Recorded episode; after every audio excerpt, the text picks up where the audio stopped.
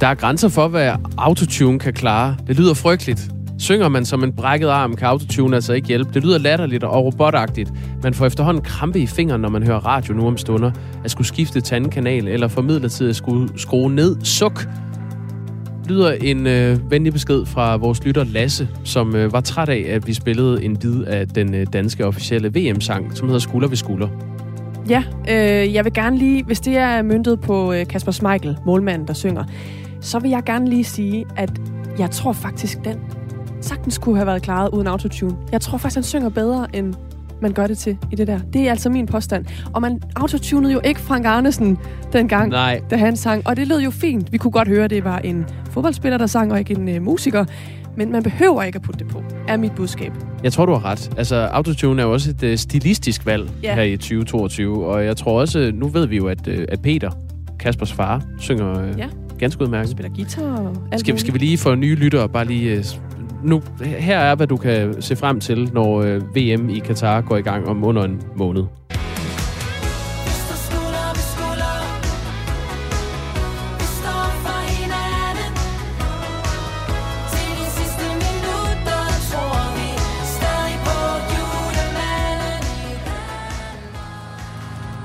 Ja.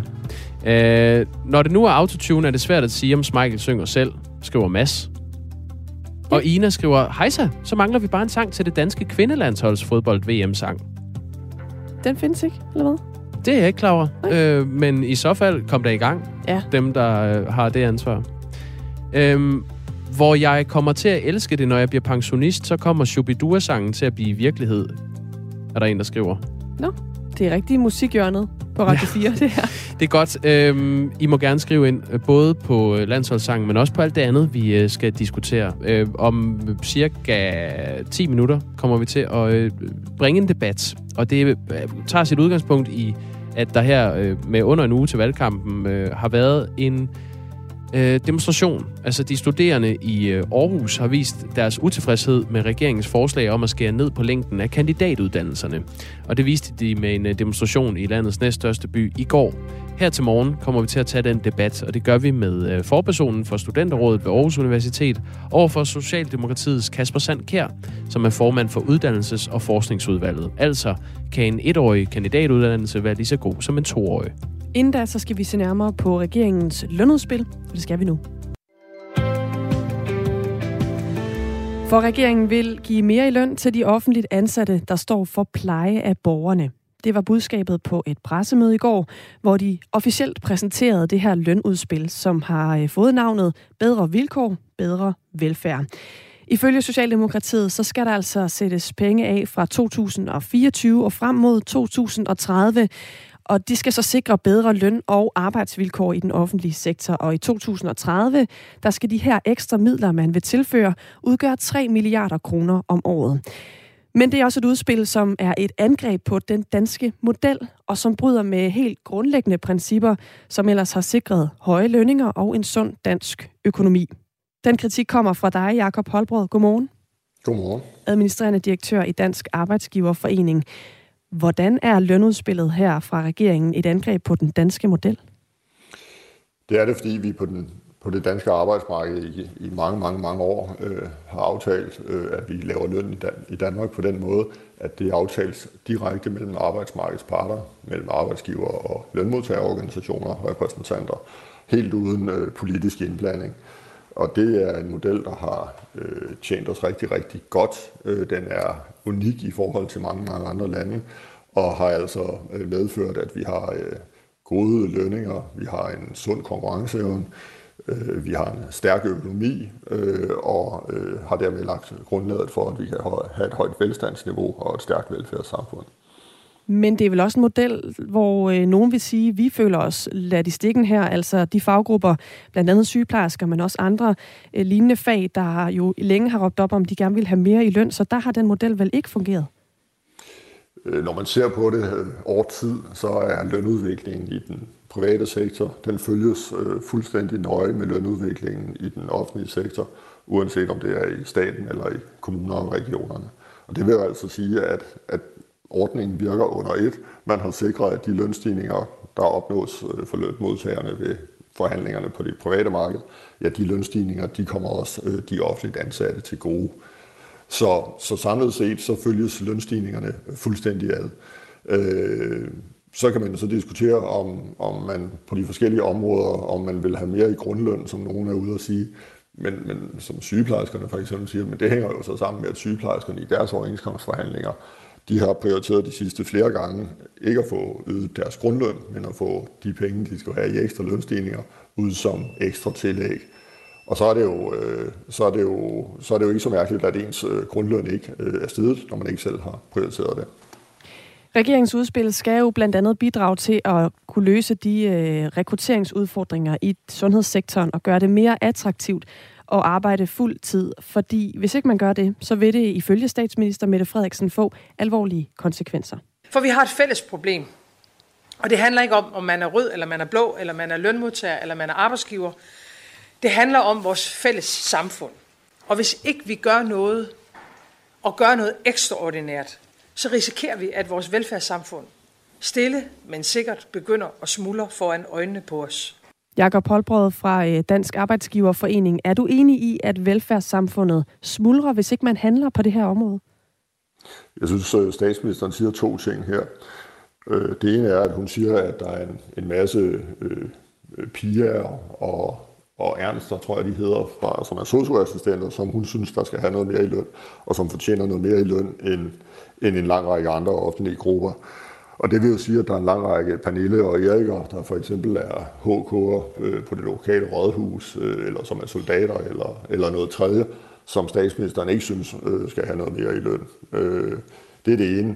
Det andet er, at jeg er selvfølgelig fuldstændig enig i, at vi skal have en velfungerende offentlig sektor i Danmark, og at vi skal have et velfungerende øh, sundhedsvæsen. Og jeg er også fuldstændig enig med statsministeren i, at, at det har regeringen og statsministeren jo et meget stort ansvar for at sikre. Det, det er jo derfor, de er regering og statsminister, øh, for eksempel. Og det har de jo så været i, i tre og et halvt år, øh, hvor man ikke har gjort noget ved den her udfordring med mangel på arbejdskraft. Og det er på trods af, at, at vi for eksempel fra Dansk Arbejdsgiverforenings side meget tydeligt længe har sagt, også sammen med K L, at, at problemerne med mangel på arbejdskraft, de er store, de er alvorlige. Og sådan nogle problemer, dem løser man ikke ved at give udvalgte grupper øh, i den offentlige øh, sektor politisk dikterede ekstra lønstigninger. Det gør man altså desværre kun øh, ved at finde på at lave nogle flere reformer, hvor man kan sikre, at der kommer flere medarbejdere, både til den offentlige og den private sektor, sådan så man kan blive ved med at have en stærk og sund offentlig sektor og et stærkt arbejdsmarked øh, på den i den private sektor, som kan sikre at tjene nogle penge hjem til, at vi kan blive ved med at, at have et stærkt velfærdssamfund. Hvor ved du fra, at en øget løn i form af det her lønudspil fra regeringen ikke vil kunne have en øh, god virkning på den udfordring, vi har med, med udfordringen på, øh, på rekruttering? Jamen, det ved jeg for, at, at den årsag, at mangel på medarbejdere, det er et meget udbredt fænomen, som vi har i, på, i den private sektor, det har vi i industrien, det har vi i byggeriet, det har vi i serviceerhvervene, for eksempel hoteller og restauranter, så vi har det en, en lang række forskellige steder. Og så har man det også i, i dele af den offentlige sektor. Så hvis man begynder at, at give politisk dikteret ekstra penge til dele af den offentlige sektor, ja, de ekstra medarbejdere, de kan så kun komme over fra et, et privat erhvervsliv, øh, eller fra andre dele af den offentlige sektor, hvor der også mangler medarbejdere. Så på den måde løser man jo ikke problemet øh, ved, med mangel på arbejdskraft.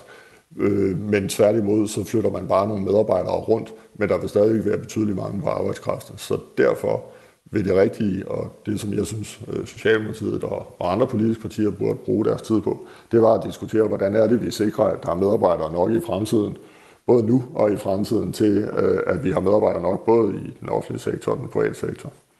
Vi har fået en sms ind på vores nummer fjorten fireogtyve fra vores lytter Michael, der skriver, det er ikke et angreb på den danske model. Det var et politisk indgreb, der sikrede lønforskellen, og derfor er det nødvendigt med et politisk tiltag for at rette op på det. Hvad siger du til det, Jacob Holbraad?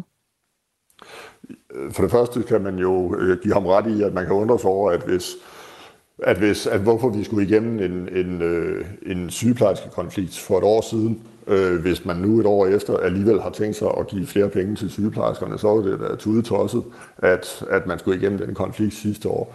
Øh, når det så er sagt, så er det her et meget, meget øh, betydeligt øh, angreb på den danske model. fordi man vil flytte øh, centrale dele af lønforhandlingerne væk fra arbejdsmarkedets parter og ind på Christiansborg, og man vil gøre øh, den offentlige sektor til at være lønførende i forhold til den private sektor. Og, og der har vi haft et langt og godt princip for, at de lønstigninger, der først fastsættes i den mest konkurrenceudsatte private sektor, de kommer så resten af det private arbejdsmarked til gode, og også hele den offentlige sektor til gode. Og det er derfor, man kan se, at lønudviklingen i Danmark følges fuldstændig ad mellem øh, private og offentlige sektor. Så når man kommer med ekstra midler til nogle udvalgte grupper, sosuer og sygeplejersker, men ikke til andre, øh, H K'er, gymnasielærer, øh, soldater, øh, så, øh, så, så bryder man fuldstændig fundamentalt med den danske model. Men der er også en lytter, der skriver ind, den danske model er jo lidt skæv i forhold til de offentlige, eftersom staten både er arbejdsgiver og den, der laver rammer og love. Så er det her ikke også bare, spørger jeg så nu, et område, hvor man kan sige, jamen her er den danske model lidt anderledes end nogle af de andre områder, vi har i samfundet, og derfor kan man gøre nogle andre ting? Nej, det mener jeg faktisk principielt ikke rigtigt, øh, fordi man laver, som jeg sagde før, En, øh, en aftale på det private arbejdsmarked, som indebærer nogle lønstigninger til de private ansatte. De lønstigninger, de kommer så også fuldstændig de øh, offentligt ansatte til gode, og derfor handler man så, forhandler man så inden for, for den ramme, hvordan er det, pengene skal bruges. Og der er ikke noget til hinder for, at man kan i den offentlige sektor beslutte sig for, øh, i forbindelse med overenskomstforhandlingerne, at der er nogle grupper, man gerne vil skævdele til fordel for, men så er øh, det, der så også er den helt integrerede del af den danske model, det vil så også indebære, at der er andre øh, grupper, der ikke skulle stige så meget i løn. Så vil man være inden for den danske model. Øh, og man kan også diskutere, hvordan man kan gøre den lo- løndannelse i den offentlige sektor mere lokal, altså så det er mere ude på de enkelte institutioner, sygehuse osv. Man fastsætter lønnen. Så der er masser af muligheder for at, at modsvare og svare på de ønsker, der måtte være fra forskellige øh, grupper i den offentlige sektor. Men at gå, bare til, at gå til Christiansborg øh, og få mere i løn, det vil jo grundlæggende ødelægge den måde, man gør det på. Fordi dem, der ikke får, de vil antageligt også gå til Christiansborg næste gang og sige, nu er det vores tur der fortæ- til at fortjene noget. Nu har du øh, nævnt nogle faggrupper her i løbet af vores øh, interview, Michael, Jacob Holbraad. Nu skal jeg bare lige retteligt sige, at regeringen har jo faktisk ikke endnu villet uddybe, hvem der konkret skal have del i pengene. Så det vil også sige, at der er mange faggrupper, der venter i spænding Ej, på den endelige men, udmelding. Men, men jeg siger også bare jeg, lidt her om, øh, om udspillet, fordi det bliver jo præsenteret øh, en række regneeksempler i det her udspil. Og der fremgår det, at man med tre milliarder kroner vil kunne sikre en lønstigning på to tusind kroner mere om måneden til to hundrede og firs tusind offentligt ansatte i to tusind og tredive. Og så foreslår regeringen også, at det vil være op til arbejdsmarkedets parter i trepartsforhandlinger at finde ud af, hvem der præcist skal have mere i løn og hvor meget. Du skriver på Twitter, at du ikke ser for dig, at Dansk Arbejdsgiverforening deltager i sådan en trepartsforhandling om løn. Fralægger I jer ikke netop et ansvar for en bedre dansk model på arbejdsmarkedet ved at melde ud allerede nu, at I ikke kan se jer selv deltage i de her trepartsforhandlinger? Nej, det gør vi ikke. Altså, når der kommer nogen, som vil lave et frontalangreb og dermed ødelægge centrale dele af den, af den danske model, øh, så synes jeg faktisk, det er rimeligt, at vi siger, at da vi jo øh, repræsenterer øh, danske private...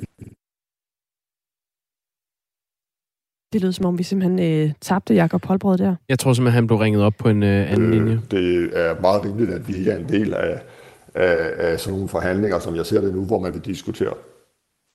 Sagde altså her Jacob Holbraad, administrerende direktør i Dansk Arbejdsgiverforening, med en lille smule afbrydelse, som nogle gange sker, hvis man får et opkald, mens man er på via vores øh, app her. Men tak til Jacob Holbraad, og øh, vi fortsætter den her øh, debat i løbet af morgenen klokken fem minutter over otte, der taler vi med skatteminister Jeppe Bruus og spørger, om det rent faktisk er øh, et øh, angreb på den danske model. Den danske model er død, skriver Tommy. Vend jer til E U's mindsteløn. Øh, Carsten fra Kolding skriver, når man hører statsministeren tale om den uacceptable tilstand i sundhedsvæsenet og i ældreplejen, så virker det som om tilstanden kommer bag på hende, selvom man har haft ansvaret i snart fire år. Hun må da være dybt skuffet over Astrid Krag og Magnus Heunicke, og man må formode, at de ikke er en del af hendes fremtidige ministerhold, for det er vel ikke spil for galleriet i anledning af valgkampen, spørger Carsten retorisk. Det er jo et retorisk spørgsmål, vi med fordel kan stille videre til skatteministeren, når han er med om fyrre minutters tid. Klokken nu er nitten minutter over syv. Lad nu være med det der med at sige, at den ene form for ekstremisme er værre end den anden form. Bølgerne går højt i blå blok. Jeg synes, at samfundet har taget en, en skidt drejning. Kan de mødes om magten på højrefløjen? Morten, det er, jo ikke, det er jo ikke rigtigt. Pas på, du ikke underdriver, at der også er problemer med højre ekstremisme i Danmark. Lyt til Det Blå Hjørne i morgen kl. elleve nul fem. Radio fire. Vi giver dig valget. Du sætter krydset.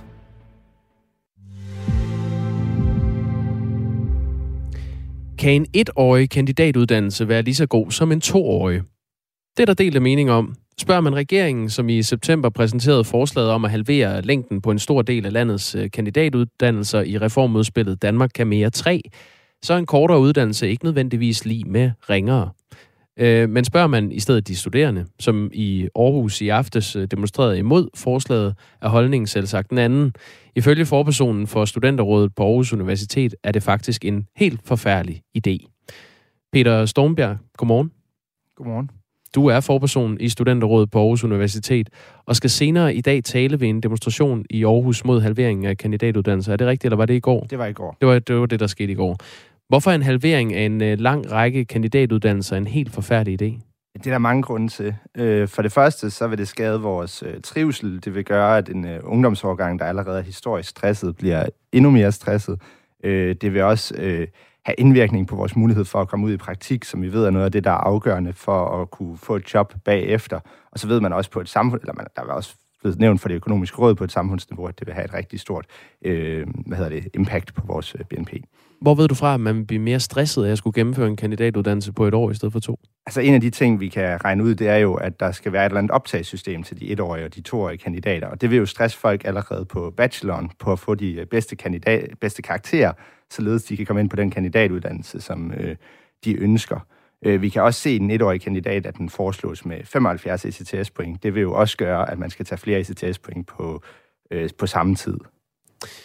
Vi byder lige dig inden for også, Kasper Sand Kær. Godmorgen. Godmorgen. Formand for Uddannelses- og Forskningsudvalget for Socialdemokratiet. Det er jo dit parti, der står bag det her forslag om at halvere kandidatuddannelserne. Hvor, hvorfor er det ifølge regeringen en god idé at halvere en lang række kandidatuddannelser?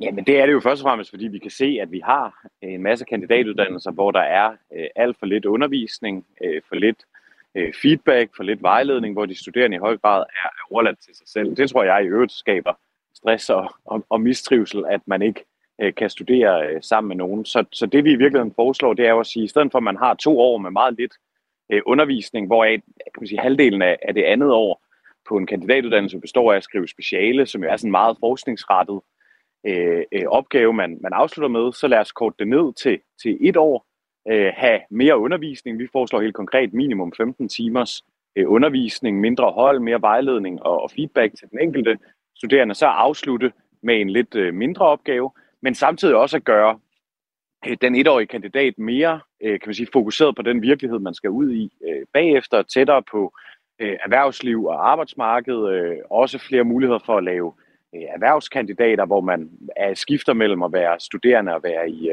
være i arbejde. Og så tror jeg, det er vigtigt at sige, at hvis man tager den etårige kandidatuddannelse i vores forslag, så har man jo stadigvæk krav på at tage en, en, en etårig øh, overbygning øh, senere hen, når man har fået et par års øh, erhvervserfaring. Øh, og jeg tror, det vil skabe både dygtigere og gladere øh, studerende, øh, og samtidig kommer de også lidt hurtigere ud på, på arbejdsmarkedet, og det betyder også, at vi har flere penge, vi kan investere i uddannelse. Peter Stormbjerg, altså forperson i Studenterrådet på Aarhus Universitet. Hvorfor lyder det ikke godt der? Det er heller, det er heller ikke fordi, at alle ting lyder dårligt i det her. Vi, vi går også ind for, at man skal have mere undervisning, og at, øh, ja, at man generelt skal have mere tid til sine studier. Men problemet er jo, at du fjerner også penge fra universiteterne. Du kommer til, og, og altså det bliver meget, meget svært for universiteterne faktisk at sikre, at man får mere undervisning. Og så svarer Kasper jo heller ikke på den her del med, hvordan man overhovedet sikrer, at folk søger den etårige kandidat, og hvordan man sikrer, at folk ikke bliver stresset i... i forbindelse med bacheloren, på at, om de kommer ind på en toårig eller en etårig kandidat. Vi kan jo se på de, jeg tror, de hedder akademiske overbygningsuddannelser, der er i dag, at de stort set ikke er søgt, og det er jo en af de udfordringer, der er, så vi har en tendens, altså vi må tro, at det vil være ret svært at få folk ind på de etårige kandidater. Hvordan vil I få folk ind på de her etårige kandidatuddannelser, Kasper Sand Kær? Jamen, det tror jeg ikke bliver, bliver noget problem, fordi for mange af, af bacheloruddannelserne, der vil det jo være en etårig kandidat, som er den en naturlig overbygning, ligesom den, den toårige kandidat er i dag. Og, og det, der er problemet med de meget få af de her akademiske overbygningsuddannelser, vi har i dag, er nemlig, at der er få, og at de ikke hænger direkte sammen med en bacheloruddannelse. Så det er jeg sådan set ikke så, så bekymret for, at, at det nok skal ske. Og jeg tror ikke, det bliver sådan et kapløb om at få de et- eller, eller toårige kandidater, fordi det, der, vil være nogle, nogle, der vil stadigvæk være kandidatuddannelser, der passer til alle bacheloruddannelser. Nogle af dem vil være etårige, og dem, der er mere kan man sige, forskningsorienterede, typisk nogle af de naturvidenskabelige, jamen de vil så stadigvæk være toårige, fordi der, der giver det her speciale øh, at bruge et halvt år på, på en større sådan forskningslignende øh, opgave, det, det giver bare bedre mening, end det for eksempel gør på nogle af, af humaniora-uddannelserne. Og så er det jo vigtigt at sige, hvis man så har taget en etårig kandidat, har været på på arbejdsmarkedet og har mod på at bygge mere på, og måske også få den her sidste lidt mere sådan specialisering, forskningsorientering, jamen så kan man jo så vende tilbage og tage den etårige. Og, og når, når det her giver mening, så er det jo også fordi, at det har rykket sig helt vildt, hvordan, man, hvordan de unge øh, uddanner sig i dag. Altså i dag er det over hver fjerde i en ungdomsårgang, som går på universitetet. For bare tredive år siden var det under ti procent. Og det betyder jo også, at de kommer ud og udfylder langt flere og mere mangfoldige funktioner på arbejdsmarkedet, end, end man gjorde tidligere. Og det er altså ikke alle de funktioner, der kræver, at man har den her forsknings Øh, orientering, som, som jo i høj grad er det, det sidste år på en toårig kandidat handler om. Øh, den gamle lektor er fastlytter af det her program, og har skrevet ind det til dig, Kasper Sand Kær. Han skriver, jamen du godeste. Kandidaten er jo netop overvejende fyldt med en hovedopgave med primært selvstændigt arbejde, så der skal ikke allokeres undervisningstimer.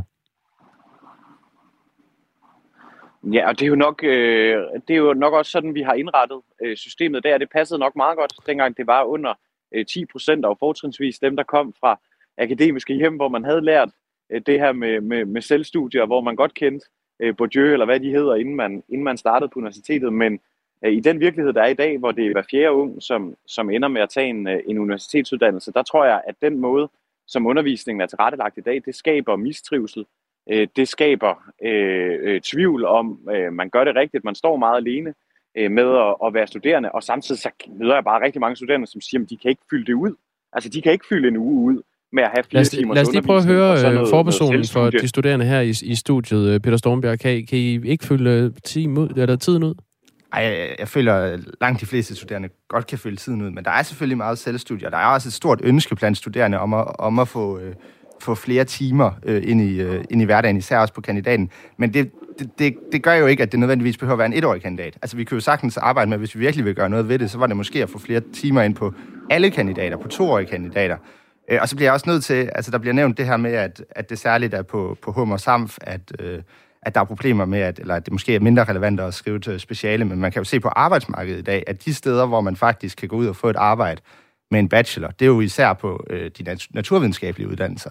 Så jeg synes også, det er lidt sjovt, at man sådan, øh, vil, vil cutte nogle uddannelser, hvor det er tydeligt, at arbejdsmarkedet foretrækker øh, toårige kandidater. Vi har to minutter til nyhederne. I får lige et svar hver på de to minutter. Øh, Peter Stormbjerg fra Aarhus Universitet. Hvad mener du, der skal gøres i stedet for den her plan, som øh, Socialdemokratiet har lagt frem? Altså, jeg synes generelt, at man øh, skal investere øh, noget mere i uddannelser, sådan man faktisk kan få flere timer, i stedet for at tage penge for uddannelserne. Og så skal man prøve måske at lave færre reformer og inkludere de relevante parter, øh, inden man laver reformen.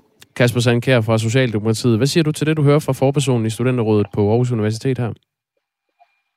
Jamen, den sidste del er jeg meget enig i, og derfor er en, en del af vores forslag her også i virkeligheden at have en, en ret lang øh, periode til at implementere det, øh, hvor vi netop gerne vil inddrage institutionerne, de studerende, underviserne i præcis hvilke uddannelser øh, det giver mening at, at lave kandidaten om til en etårig, øh, og hvordan den i praksis skal, skal se ud. Fordi jeg tror heller ikke på, at vi kan sidde på Christiansborg og præcis tegne stregerne, så det giver mening ude i ude i virkeligheden. Så helt enig i det med, med inddragelse. Og så vil jeg også bare sige, det, altså tre plus to, altså tre år på bachelor og to år på kandidat, er jo ikke noget, der er mejslet i sten. Det var det, der gav mening, dengang øh, vi lavede det system, og nu synes jeg, tiden kalder på, at vi reformerer det, så det passer bedre til, til det arbejdsmarked, de studerende skal ud på, og så vi får flere penge at investere i at have øh, dygtige studerende, som også har mod på at uddanne sig videre resten af livet. I skal takke begge to. Kasper Sand Kær, formand for Uddannelses- og Forskningsudvalget for Socialdemokratiet, og Peter Stormbjerg, du har lige fået en sms, det kan du bare lige hurtigt svare på. Hvad er hum og sam, som du fik nævnt? Uh, humaniora og samfundsvidenskabelige uddannelser. Så er det også opklaret til vores lytter Tommy. Uh, Peter Stormbjerg er forperson i Studenterrådet på Aarhus Universitet. Også tak til dig. Vi nærmer os uh, klokken halv, halv otte, hedder det. Efter uh, nyhederne om lidt, så skal vi tale om en trussel på cyberangrebssiden, som man måske ikke tænker så meget over til hverdag. Det handler om vores vandværker. De er altså under stigende beskydning af cyberangreb. Det vender vi lige om lidt, men nu er klokken halv otte.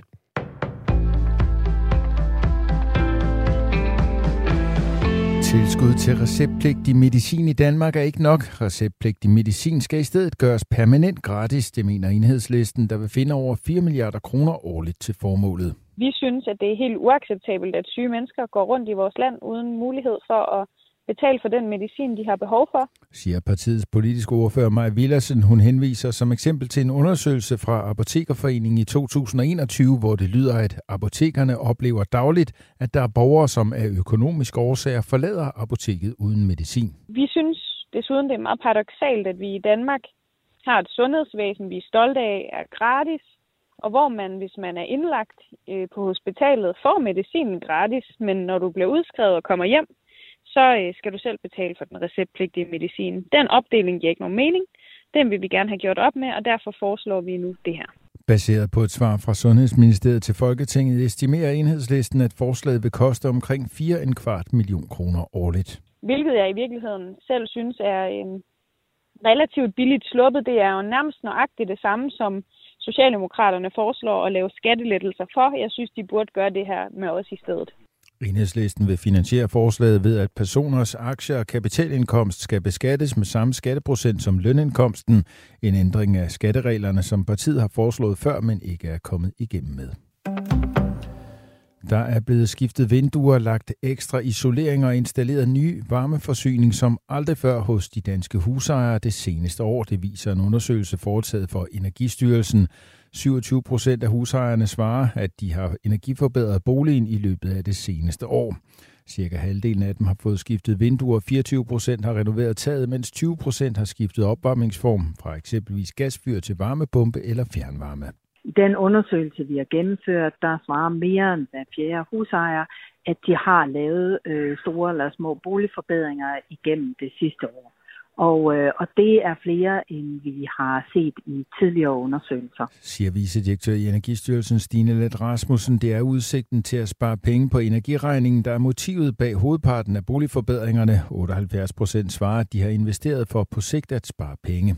Der er også fokus på at øge værdien af boligen, men det handler også om at, øh, at øh, bidrage til, at den danske energiforsyning ikke kommer under pres, og det handler om at gøre noget godt for klima og miljø. Så det er i virkeligheden mange gode motiver, der er øh, i spil øh, for de husejere, der har, øh, der har lavet energiforbedringer igennem det sidste år. Italiens nye premierminister Giorgia Meloni har sikret sig opbakning til sin nye regering ved den anden af to tillidsafstemninger, det skriver nyhedsbrugerne A P og D P A. Sofie Levering fortæller. et hundrede og femten af de to hundrede medlemmer i det italienske overhus stemte for at godkende regeringen.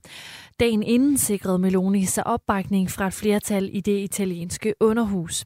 Det var på forhånd ventet, at begge afstemninger ville falde ud til Melonis fordel. Hendes partifæller og øvrige allierede sidder på et flertal af pladserne i begge parlamentets kamre. I sin tale til parlamentet tirsdag sagde den nye premierminister blandt andet, at hun bakker op om E U og om Italiens plads i internationale alliancer.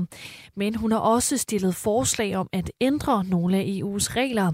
Det er blandt andet de krav, der gælder for eurolandenes økonomiske politik. Meloni fremlagde også sine planer for, hvordan hun vil begrænse antallet af migranter, der kommer til Italien fra Afrika. Mest skyde, men også mulighed for lidt sol og op ad eftermiddagen stedvis lidt regn. Vi får temperaturer i dag mellem fjorten og sytten grader.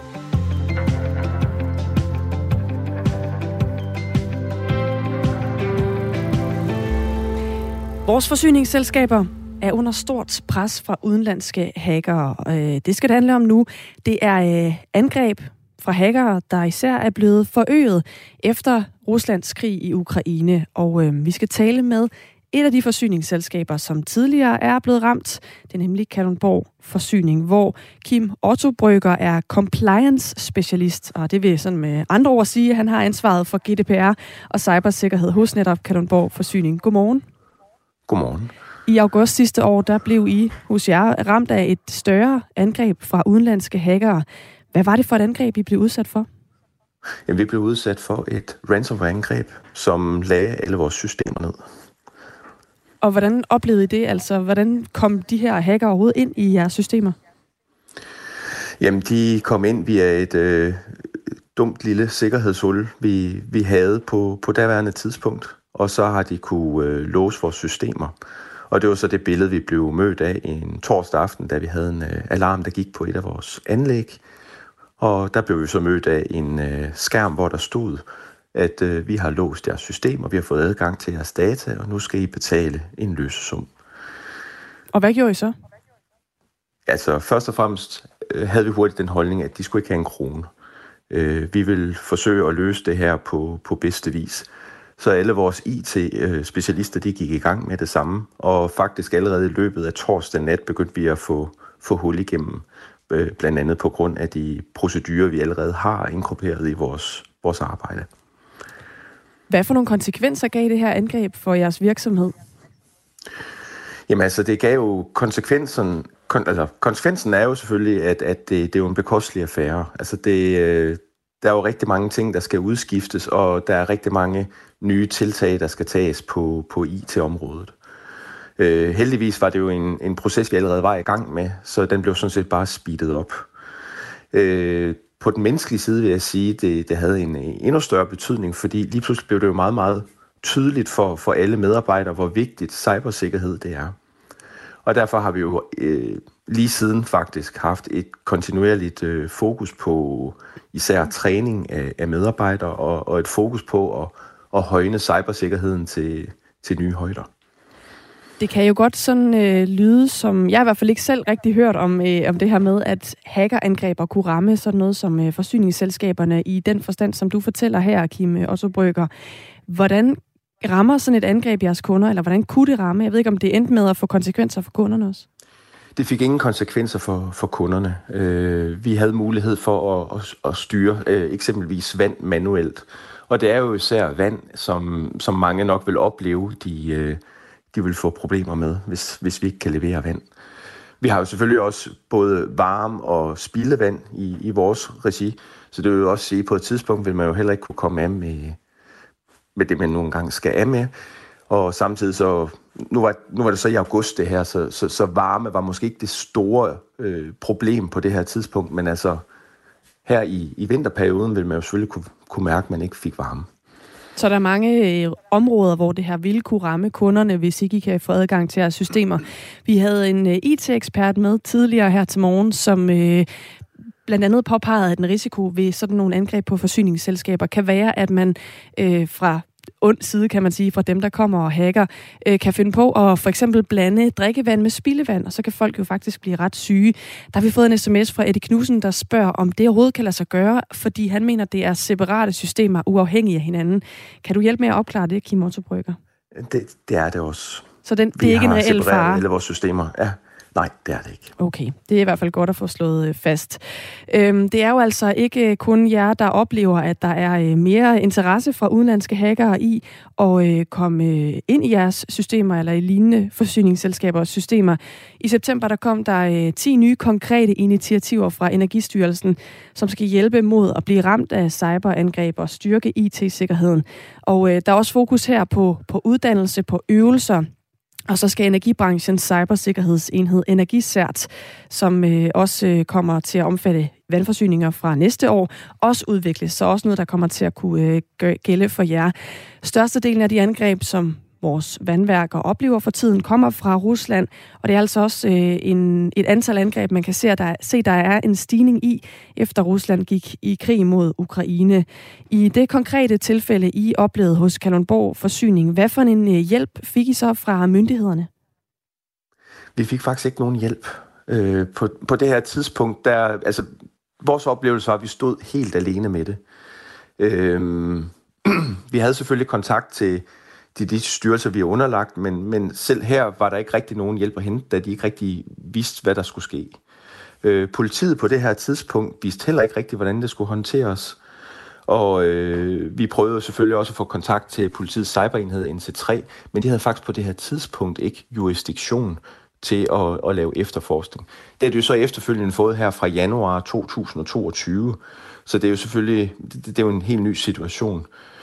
Øh, en anden ting, vi oplevede, og det var sådan øh, faktisk set med G D P R-øjne, som, og det er faktisk noget, vi sådan har været lidt fortørnet over, det var, at datatilsynet øh, efterfølgende, vi, vi skal jo lave en øh, anmeldelse til datatilsynet, fordi der kan være et potentielt datalæk. Det var der jo heldigvis ikke.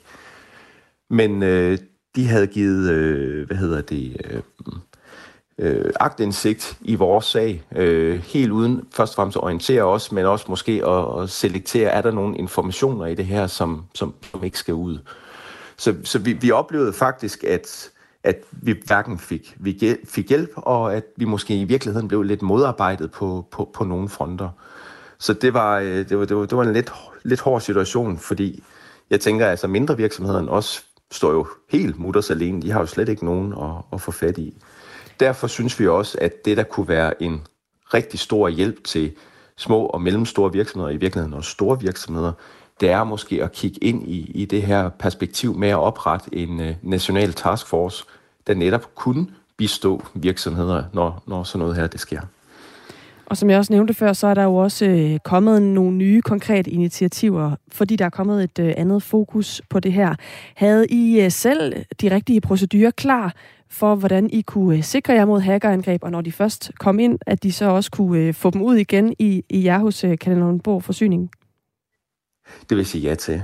Altså i, i princippet gik der tolv timer fra, at vi blev lagt ned, til vi var op og køre igen med, med de, de, de flest vigtige systemer, hvilket jo i et øh, cyberangrebsperspektiv er ekstremt hurtigt.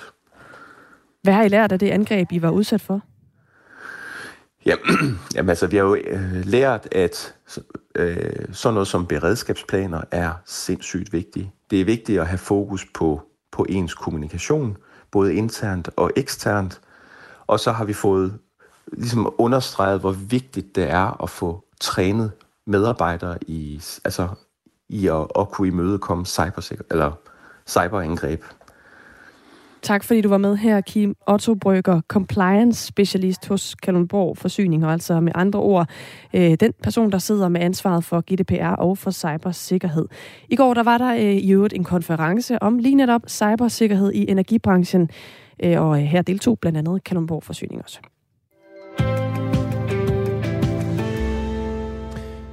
Statsminister Mette Frederiksen fra Socialdemokratiet mener, at det er lige frisk nok, at tidligere statsminister Lars Løkke Rasmussen, som er leder af Moderaterne, har udtalt, at det vil gøre det nemmere for ham at pege på en socialdemokratisk statsminister, hvis det ikke er Mette Frederiksen, som er formand hmm. for partiet.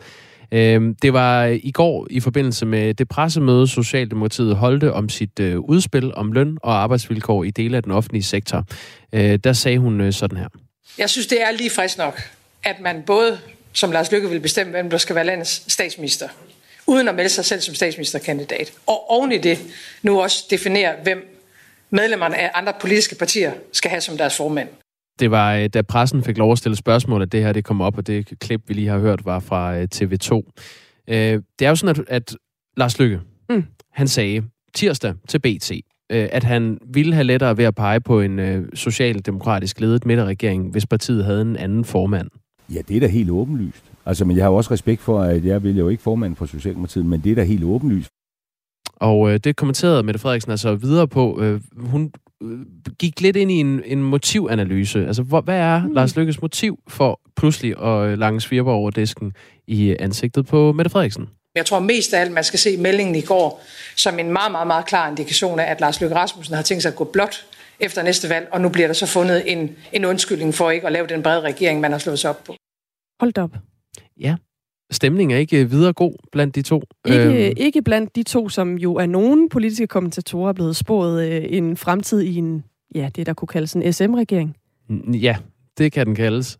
Øh, der har jo været øh, rygter om øh, vedvarende møder mellem øh, Mette Frederiksen og Lars Løkke, og de skulle have, have mødt, øh, sådan, mødtes privat for at diskutere mulighederne gennem længere tid. Mm. Øh, og det er altså nu, at, øh, at linjerne bliver trukket ret hårdt op, og at det, at Mette Frederiksen siger sådan her om Lars Løkke, det er lidt et øh, nybrud her i slutningen af valgkampen.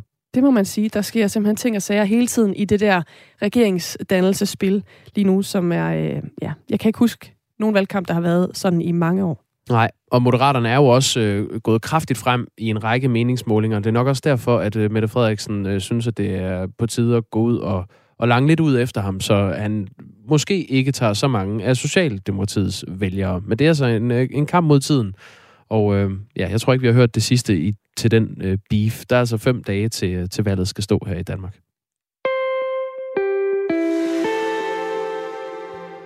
enogtyve dage.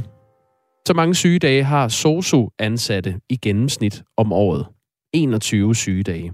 Det skriver Berlingske på baggrund af tal fra regionernes og kommunernes løndatakontor fra august tyve enogtyve til juli i år. Maria Melchiorsen er forbundssekretær i fagforeningen F O A, som altså repræsenterer sosu-ansatte. Godmorgen. Godmorgen. Hvad er din reaktion, når du hører, at en sosu-ansat i gennemsnit har enogtyve sygedage om året? Jamen, det er da, det er da selvfølgelig et, et højt tal, øh, men jeg tror også, at det er vigtigt, at, øh, at vi tænker på, at, det er, at der er tale om et job, som er fysisk og, og mentalt hårdt, og hvor at, øh, at rigtig mange øh, mangler kollegaer i, øh, i hverdagen, og det fører til en, til en presset hverdag, og hvor at øh, det faste personale tit må, må løbe hurtigere og, og løse flere opgaver. Mm, til sammenligning viser en analyse fra Dansk Arbejdsgiverforening i foråret tyve enogtyve, at fuldtidsansatte i den private sektor i gennemsnit havde lige knap syv dages sygefravær i to tusind og nitten, mens medarbejderne i kommunerne var syge tretten komma to dage. Så altså enogtyve ja. dage, det, det er meget, meget højt, øh, særligt når det er et gennemsnit. Øhm, ja. du, du peger på arbejdsforhold og ikke på en øh, kultur, hvor det måske er lidt nemmere at melde sig syg, men øh, kan det spille ind? Altså umiddelbart, så, så tænker jeg, at det her handler jo ikke hverken om, om, om influenza eller, eller en, en, en brækket arm, men det handler heller ikke om, at vi har med, med dovne, skrøbelige medarbejdere at gøre, men, men det handler i høj grad over, hvad er det for nogle vilkår, de, de arbejder under. Og de tal, du sammenligner i forhold til, til det private arbejdsmarked, der bliver vi også bare nødt til at kigge på, at når man kigger på, hvad er det for en form for arbejde, man udfører blandt andet i, i ældreplejen og på plejehjemmene, jamen så er det et arbejde, som, som har høje følelsesmæssige krav, der er den her store arbejdsmængde, ofte er der enormt stort øh, tidspres, og de her faktorer, det er altså noget, der øger risikoen for et, øh, for et højt sygefravær. Det, det er jo også nogle faktorer, der er i spil, når man taler om sygeplejersker for eksempel. Der er også andre ja. brancher, hvor, hvor der er, er pres på. Øh, ja. Der er sygefraværet for sygeplejersker i gennemsnit næsten femten dage i Region Hovedstaden. Det lyder også ja. okay højt, men det er trods alt ikke ja. enogtyve dage, så det må vel skyldes et eller andet andet end en presset hverdag, at, at de sosu-ansatte har enogtyve sygedage om året. Ja. Selvfølgelig handler det også om andre ting. Det handler både om manglende kollegaer, men det handler i høj grad også om, hvad er det for en, en, en ledelse, man har? Er det en, er det en nærværende ledelse, man har? Fordi det, vi også kigger ind i, blandt andet på ældreområdet og på, på, pleje, altså på plejeområdet, det er, at, at der også er høj udskiftning i forhold til, til, til ledere, når jeg snakker med både vores arbejdsmiljørepræsentanter og tillidsrepræsentanter. Så der, hvor, hvor at, at det er svært, det er der, hvor der er stor udskiftning af, af ledelse. Så derfor ved vi også, at, at ledelse er en af, af, af nøglefaktorerne for at kunne, kunne, kunne forbedre det her. Øhm, det her med at have en, en nærværende ledelse, hvor at man er i øjenhøjde, hvor man kan gå ind og snakke om de ting, der er svære. Man har nogle kollegaer, hvor at, øh, at man kan drøfte de her faglige, faglige ting, men også få noget feedback og noget, noget supervision gør også, at, at arbejdsmiljøet vil blive godt, og derved også kunne, kunne mindske øh, sygefraværet. Men øh, altså, man kan sige, sygeplejersker mangler også kollegaer, øh, ja. ligesom de sosu-ansatte. Så, så peger du på ledelsen. At, hvad er det, der gør ved, ved en fraværende eller en, en dårlig ledelse, at man melder sig mere syg? Jamen, det her med, at ledelsen har fingeren på pulsen, fordi noget af det, vi også hører, når vi er i dialog med vores medlemmer, det er, at, at hvis de oplever, at der er mistrivsel, de oplever, at der er et dårligt psykisk arbejdsmiljø, hvor at, at, at det er svært at tale med tingene om kollegaerne, ved at der er en tydelig leder, der er nærværende, har fingeren på pulsen, man kan være i dialog og kan være med til som leder at sætte retning på, hvad er det for en kultur, vi ønsker at have på den her, den her arbejdsplads. Det er simpelthen, det er simpelthen altafgørende, og det vil have, have positiv indvirkning på, på, på sygefraværet. Jeg har snakket med en, med en arbejdsmiljørepræsentant, jeg tror det var fra Frederikshavn, der fortalte, at, at lederen der, de havde fået en ny leder, og lederen der holdt simpelthen sådan nogle en-til-en-samtaler af en, af en halv times varighed hver anden måned, og det havde simpelthen haft en rigtig stor positiv indvirkning på, på medarbejdernes trivsel. Det her med, at der var en leder i øjenhøjde, som lige kunne tappe ind og høre, hvordan går det, hvordan har du det, er der nogle ting, vi skal kigge på, hvordan går det med borgerne osv. osv. Og det er altså en af de her nøglefaktorer, det er den her nærværende, tilstedeværende leder, som kan, kan, kan, kan være med til at, at forbedre det her arbejdsmiljø, og det vil også gøre, at, at sygefraværet vil, vil, vil, vil mindskes. Og så er der jo også et ansvar ved den enkelte sosu-ansatte. Nu kan man ikke selv gøre for, at man bliver syg, hvis man, øh, hvis man er syg, når man melder sig syg i hvert fald. Der er Jacob fra Smørum har skrevet en sms her, hvor der står, de må have det hårdt, de sosuer. Udover enogtyve dages sygefravær, holder de to-tre timers pause om dagen, som vi forleden så i en T V to dokumentar.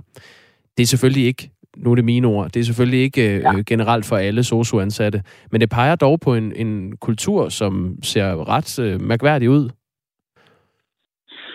Ja, det, det, det, det siger du jo. Det siger du jo, og, og det nu, er du ikke nu peger du lige præcis. Altså, jeg peger på, at der er nogle ting, der godt kan blive bedre. Det er det, der, der, det der, der er ikke nogen tvivl om. Men, men igen, så bliver vi også nødt til at kigge på, hvad er det for nogle, nogle, nogle vilkår, man arbejder under. Og det her at tro, at, at, at der er sådan nogle, nogle, nogle quick fix, og at det er den enkelte medarbejder, der er jo for mig at se ikke nogen medarbejdere, der enten går på arbejde og tænker, nu skal vi udføre et dårligt stykke arbejde, eller, eller bliver hjemme, med mindre at man, at man er syg.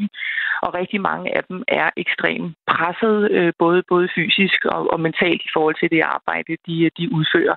Og der bliver vi nødt til at være en lille smule mere nysgerrige på, hvad er det så, vi kan gøre ved det, i stedet for at sige, at det er den enkelte medarbejder, der enten må tage sig sammen, fordi nu har de en, et af, de har en masse syge, høj sygefravær, de har i øvrigt også en, en, en, en masse pauser, de, de kan tage, fordi der er kommet en, en undersøgelse, men kigge en lille smule mere på, hvad er det for nogle ting, der skal, der skal gøres ved det her, og ikke bare sige, at det er den enkelte medarbejder, der må, der må hanke op i sig selv og, og, øh, og, og tage sig sammen.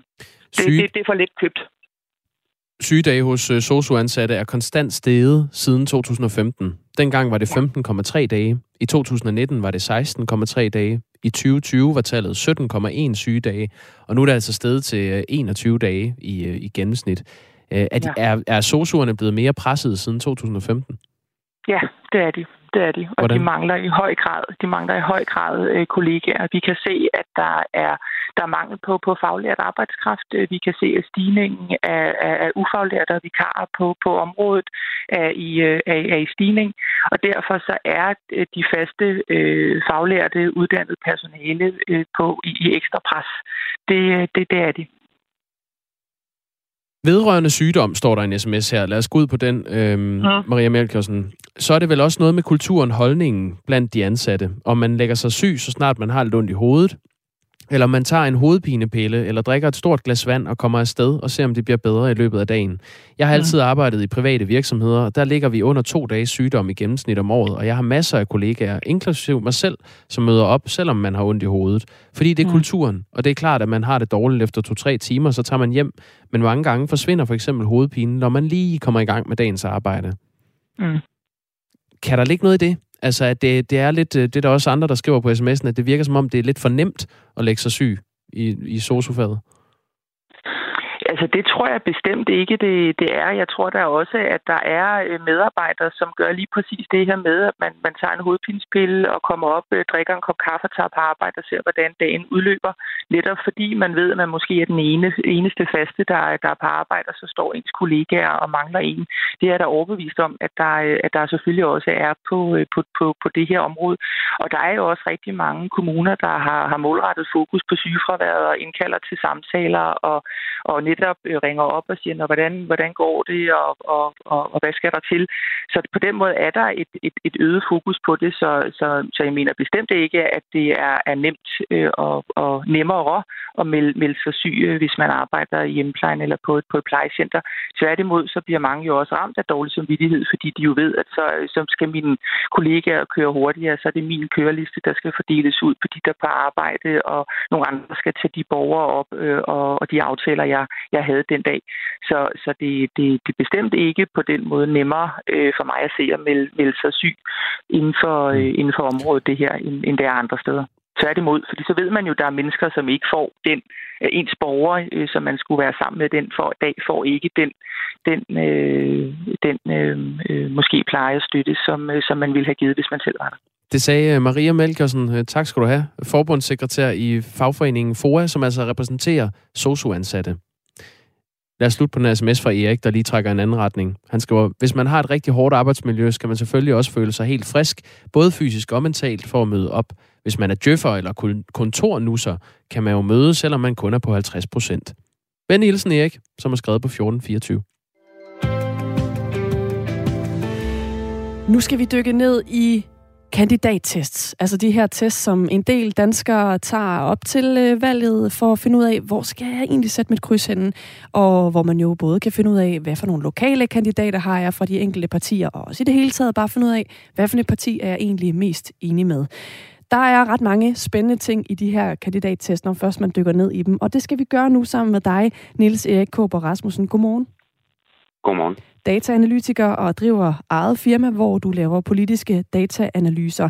Og så har du kigget på de fire store kandidattest, der er op til det her folketingsvalg, og undersøgt de enkelte kandidaters svar.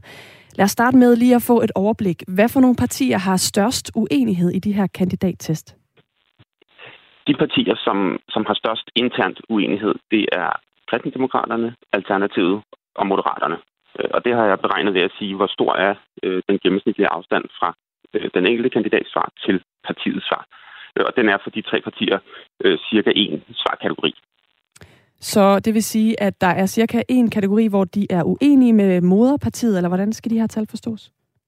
Ja, en svarkategori forstået på den måde, at øh, det er forskellen fra meget uenig eller uenig, eller fra uenig og hverken eller.